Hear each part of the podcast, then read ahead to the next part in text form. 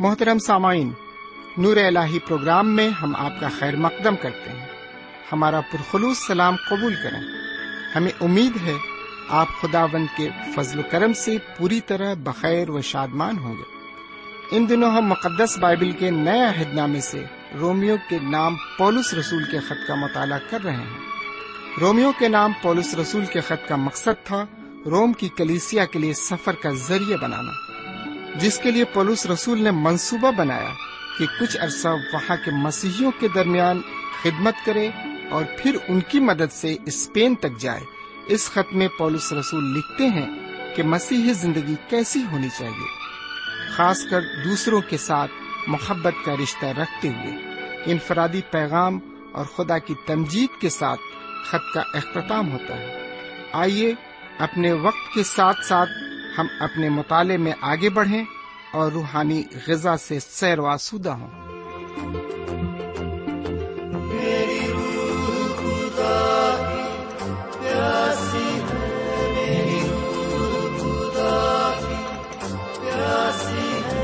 میری روح خدا کی پیاسی ہے، میری روح میری روح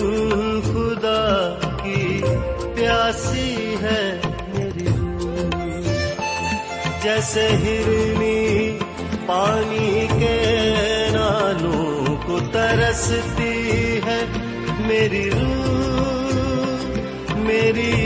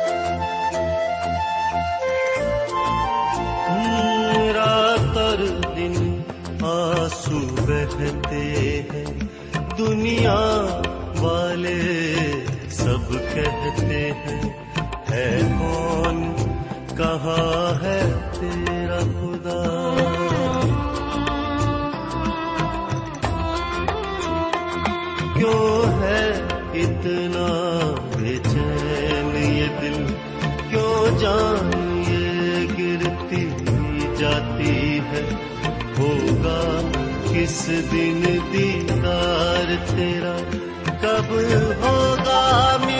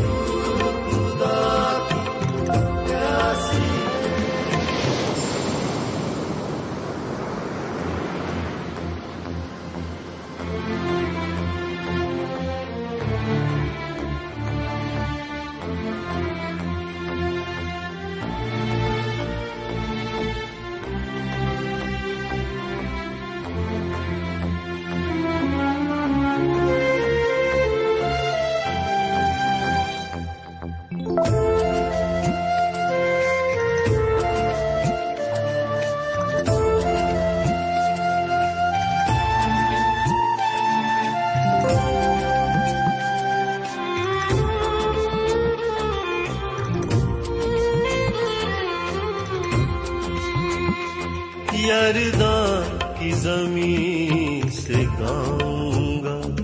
کو ہے مزگار سے گاؤں گا۔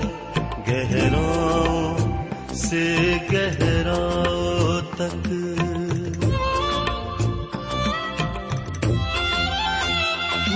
رات اور دن ہوگا تیرا کرم۔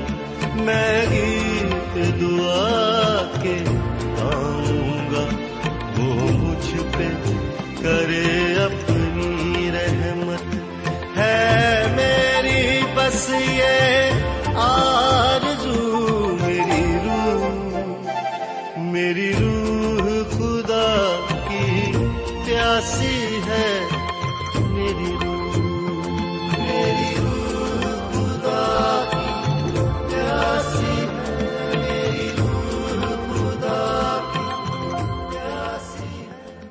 ایک بار پھر خدا کے کلام کو لے کر آپ کے درمیان حاضر ہوں۔ سلام قبول فرمائیے۔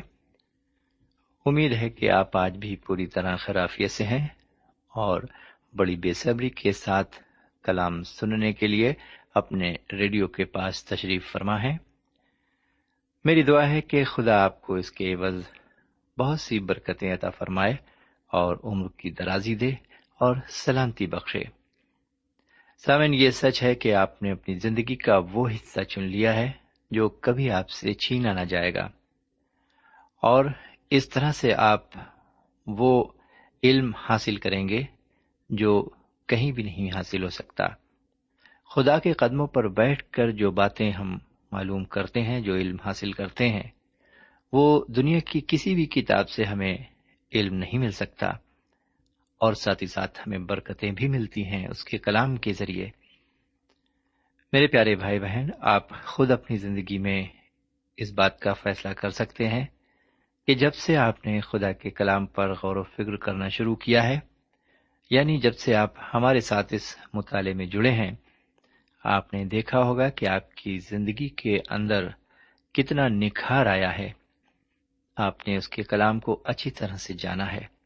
اور آگے بھی آپ بہت سی باتیں معلوم کر رہے ہیں جو آپ کے لیے بہت زیادہ فائدہ مند ہیں۔ آئیے ایک بار پھر ہم اس کلام کی طرف چلتے ہیں اور سنتے ہیں کہ آج خدا ہمیں کون سی باتیں سکھانا چاہتا ہے۔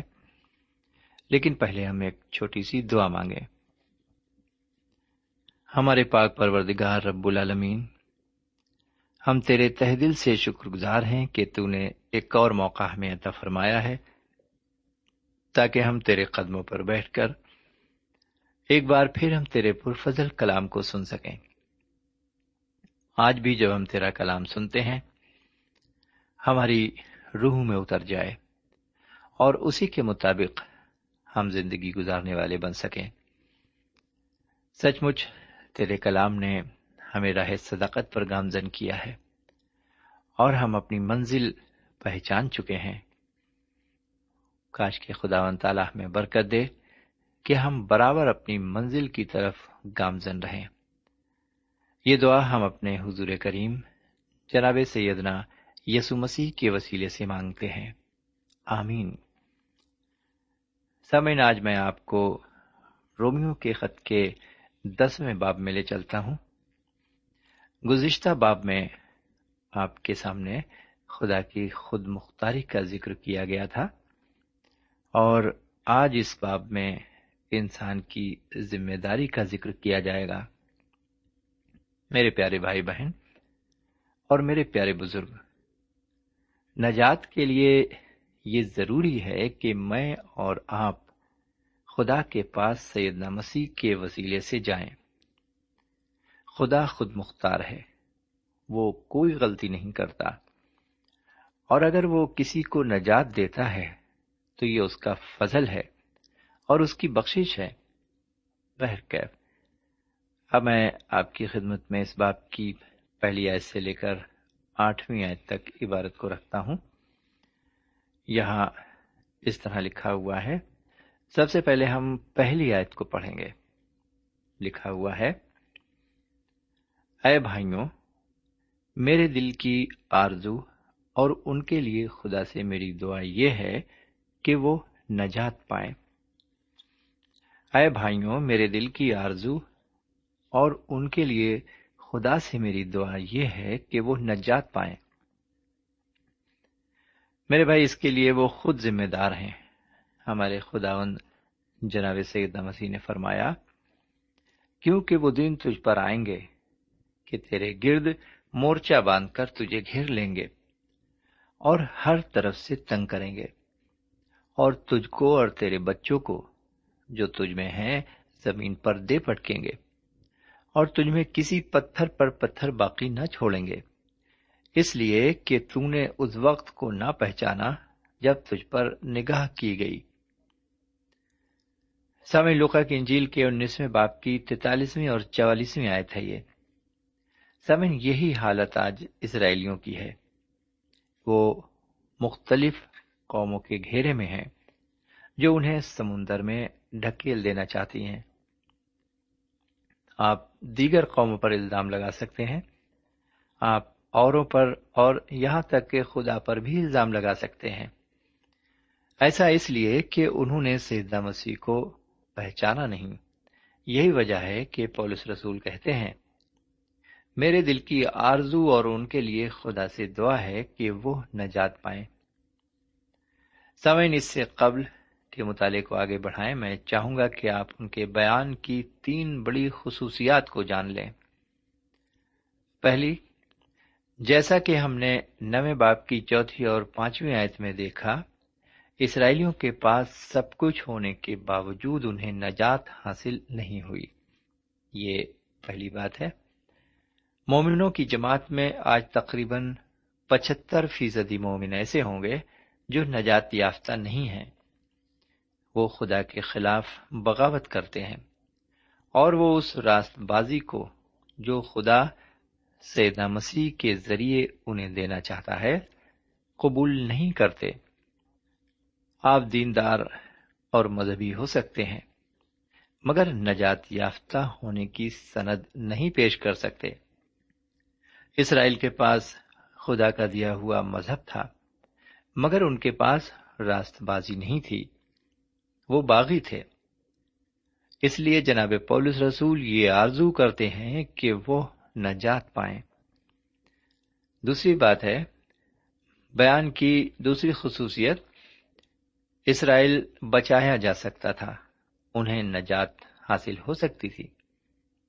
کون سوچ سکتا تھا کہ ہمارے باپ دادا جو کہ غیر مذہب تھے، انہیں نجات مل سکتی تھی۔ وہ اتنے ہی غیر اہل کتاب تھے جتنے کے اور لوگ تھے۔ اس وقت چین میں تہذیب و تمدن تھا، لیکن شاگرد وہاں نہیں گئے۔ انہوں نے سوچا ہوگا کہ یہ غیر مہذب، غیر یہودی لوگ نجات نہیں پا سکتے۔ جی ہاں یہ بچائے جا سکتے تھے۔ حالانکہ جس طرح یہودی نجات حاصل کر سکتے تھے، اس طرح غیر مذہب، غیر یہودی بھی نجات حاصل کر سکتے تھے۔ آئیے جناب پالوس کے بیان کی تیسری خصوصیت پر غور کریں۔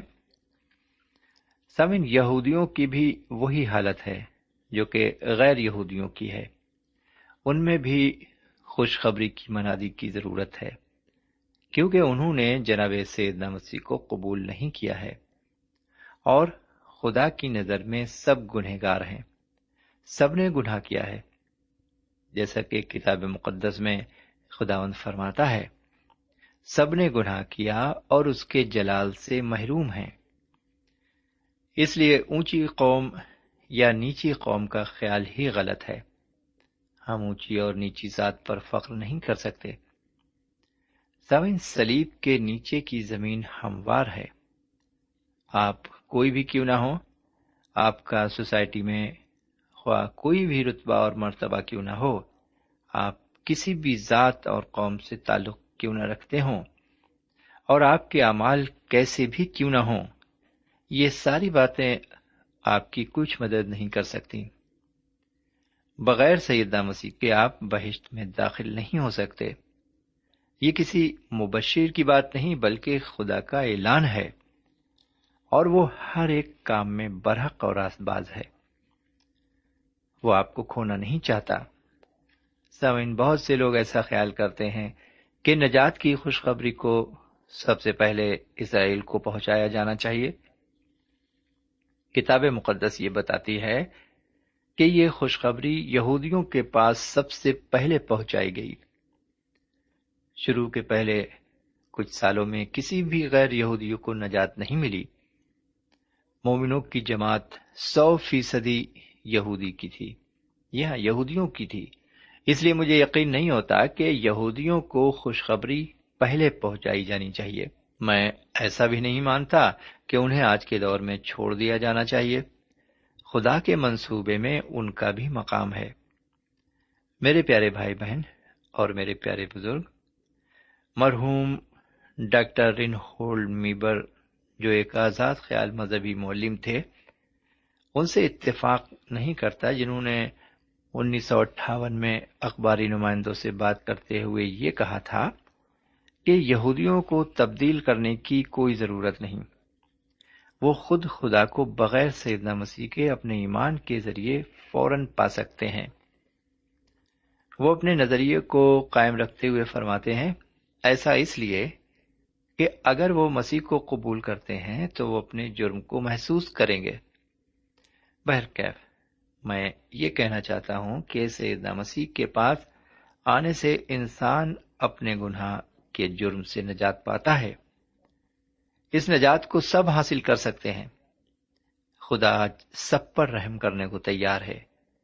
دوسری آیت میں جناب پولس فرماتے ہیں، کیونکہ میں ان کا گواہ ہوں۔ کہ وہ خدا کے بارے میں غیرت تو رکھتے ہیں، مگر سمجھ کے ساتھ نہیں۔ سمعین، آپ نے اس بیان کو سنا۔ بہت سی دینی انجمنوں میں یعنی کلیسیاؤں میں مجھے معلوم ہے، ایسے لوگ پائے جاتے ہیں جو دیمک کی مانند کام کرتے رہتے ہیں۔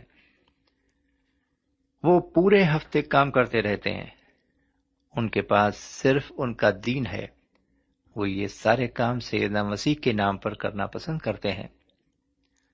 میرے پیارے بھائی بہن، کیا آپ نے سیدنا مسیح کو قبول کیا ہے؟ کیا آپ کی زندگی میں سیدنا مسیح موجود ہے کیا آپ نے اس راست بازی کو قبول کیا ہے جو خدا سیدنا مسیح کے وسیلے سے دیتا ہے؟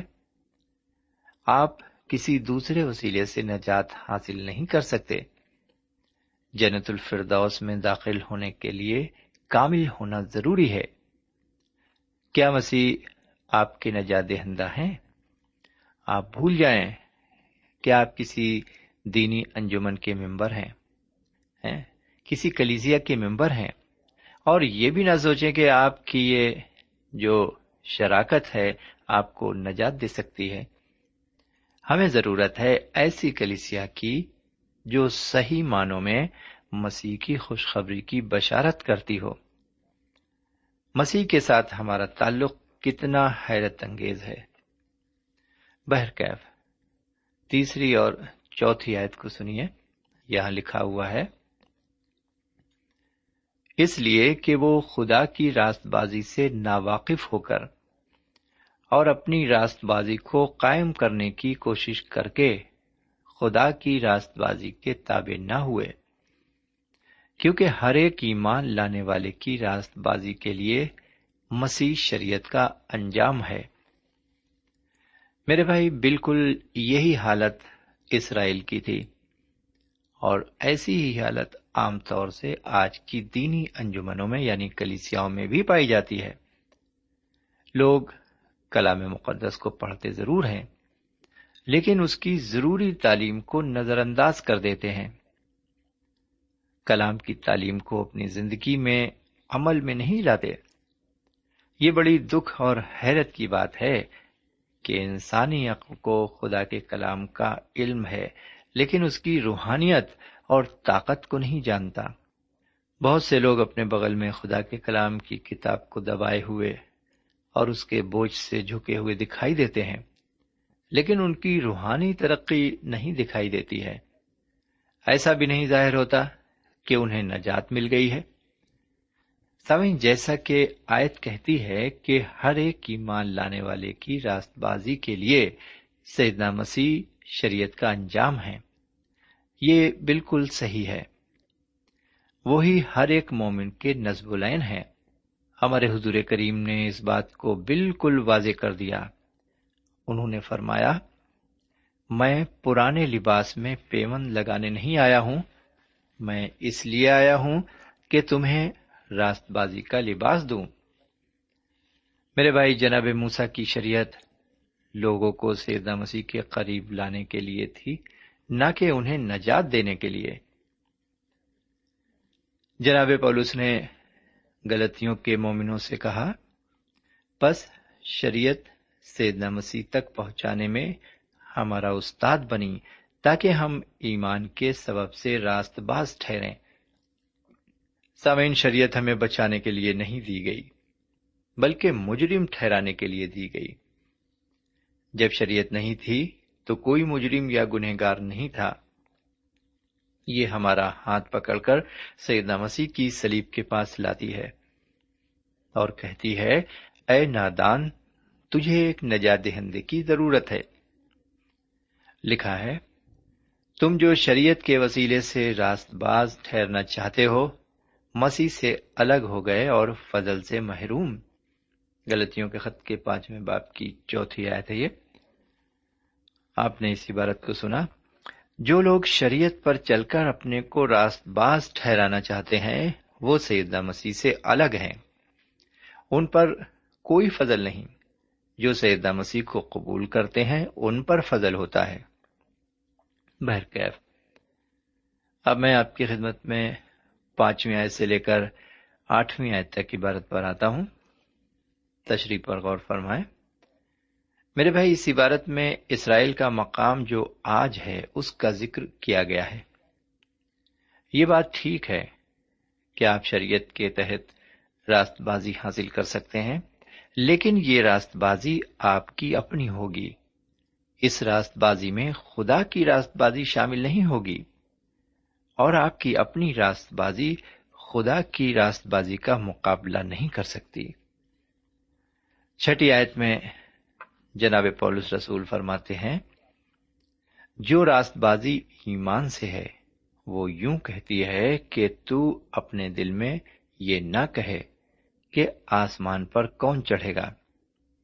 یعنی مسیح کے اتار لانے کو۔ سمن، یہاں جناب پولس آسمان پر چڑھنے یا عالم ارواح میں اترنے کی بات کر رہے ہیں۔ یہاں وہ اس راست بازی کا تذکرہ کر رہے ہیں جس کا ذکر استشنا کی کتاب کے تیسویں باپ کی گیارہویں آیت سے لے کر چودہویں آیت تک عبارت میں کیا گیا ہے۔ میں اسے آپ کو پڑھ کر سناتا ہوں۔ غور سے سنیں۔ جب سب اسرائیلی خداون تیرے خدا کے حضور اس جگہ آ کر حاضر ہوں، جسے وہ خود چنے گا، تو تو اس شریعت کو پڑھ کر سب اسرائیلیوں کو سنانا۔ تو سب لوگوں کو یعنی مردوں اور عورتوں اور بچوں اور اپنی بستیوں کے مسافروں کو جمع کرنا، تاکہ وہ سنیں اور سیکھیں۔ اور خداون تمہارے خدا کا خوف مانے۔ اور اس شریعت کی سب باتوں پر احتیاط رکھ کر عمل کریں۔ اور ان کے لڑکے جن کو کچھ معلوم نہیں، وہ بھی سنیں۔ اور جب تک تم اس ملک میں جیتے رہو، جس پر قبضہ کرنے کو تم یردن پار جاتے ہو، تب تک وہ برابر خداون تمہارے خدا کا خوف ماننا سیکھیں۔ پھر خداون نے حضرت موسا سے کہا کہ دیکھ تیرے مرنے کے دن آ پہنچے، سو تو یشو کو بلا لے۔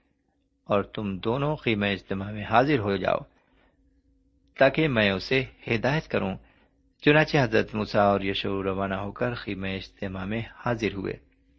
سامن اس عبارت کو آپ نے سنا۔ حضرت پولس رسول اس شریعت کی طرف اشارہ کرتے ہیں جو حضرت موسا نے بنی اسرائیلیوں کو دی۔ آئیے ذرا ساتویں آیت پر غور کریں۔ لکھا ہوا ہے، یا گہراؤ میں کون اترے گا؟ یعنی مسیح کو مردوں میں سے جلا کر اوپر لانے کو۔ سمجھ، جیسا کہ آپ نے چھٹی اور ساتویں آیت کو سنا، میں یہ کہنا چاہتا ہوں کہ کسی کو کہیں بھی جانے کی ضرورت نہیں ہے، جیسا کہ لکھا ہے آٹھویں آیت میں۔ یہ کہ کلام تیرے نزدیک ہے، بلکہ تیرے منہ اور تیرے دل میں ہے۔ یہ وہی ایمان کا کلام ہے جس کی منادی ہم کرتے ہیں۔ جی ہاں سامعین، اس کلام کی منادی آج بھی کی جا رہی ہے۔ یہ ایمان کا کلام ریڈیو کے ذریعے آج بھی آپ تک پہنچایا جا رہا ہے اور پیدل جا کر بھی لوگوں کو دیا جا رہا ہے۔ گاؤں اور تحصیلوں میں جا کر لوگوں کو دیا جا رہا ہے۔ ٹیلی ویژن کے ذریعے بھی لوگوں تک اسے پہنچایا جا رہا ہے۔ سیٹلائٹ کے ذریعے بھی یہ دور ممالک میں بھی پہنچایا جا رہا ہے۔ لوگ ایمان کے اس کلام کو سن کر فیضیاب ہو رہے ہیں۔ جو لوگ ایمان لاتے ہیں، وہ ہمیشہ کی زندگی میں داخل ہوتے ہیں۔ وہ اندھیرے سے نکل کر روشنی میں داخل ہوتے ہیں۔ بہت سے لوگ یہ خیال کرتے ہیں کہ انہیں شاید کسی بڑے سے مذہبے کے سامنے جانا ہوگا یا کسی بڑی مجلس میں کنونشن کے ذریعے وہ بچائے جا سکتے ہیں۔ لیکن میں آپ کو یہ بتانا چاہتا ہوں کہ آپ کی نجات آپ کے دل کے دروازے پر کھڑی کھٹکھٹاتی ہے۔ جی ہاں یہ بالکل سچائی ہے۔ آپ کی نجات آپ کے دل کے دروازے پر کھڑی کھٹکھٹاتی ہے۔ آپ کو اپنے دل کے دروازے کو صرف کھولنا ہے۔ اور نجات کو خوش آمدید کہنا ہے۔ جانتے ہیں وہ نجات کون ہے؟ میرے بھائی، وہ نجات ہمارے حضور کریم جناب سیدنا یسو مسیح ہیں۔ جی ہاں وہ دل کے دروازے پر کھڑے ہو کر دستک دیتے ہیں۔ جو کوئی ان کے لیے اپنا دروازہ کھولے گا، وہ نجات پائے گا۔ سامن یہاں پر اب آج کے مطالعے کا وقت ختم ہوتا ہے اور ہمارا مطالعہ بھی ختم ہوتا ہے۔ اب ہمیں یہیں پر اجازت دیجیے خدا نے چاہا تو اگلے پروگرام میں پھر ملیں گے۔ تب تک کے لیے آپ کو خدا حافظ۔ سامعین، ابھی آپ نے ہمارے ساتھ رومیو کے نام پولس رسول کے خط کا مطالعہ کیا۔ ہمیں یقین ہے اس مطالعے سے آپ نے برکتیں حاصل کی ہوں گی۔ ہم چاہتے ہیں کہ آپ ہمیں ضرور خط لکھیں، ہم آپ کے خط کا انتظار کریں گے۔ خدا حافظ۔ ہمارا پتہ ہے، پروگرام نور ال post box number one five seven five Sialkot Pakistan. پتا ایک بار پھر سن لیں۔ پروگرام نور ال پوسٹ باکس نمبر ایک پانچ سات پانچ سیال کوٹ پاکستان۔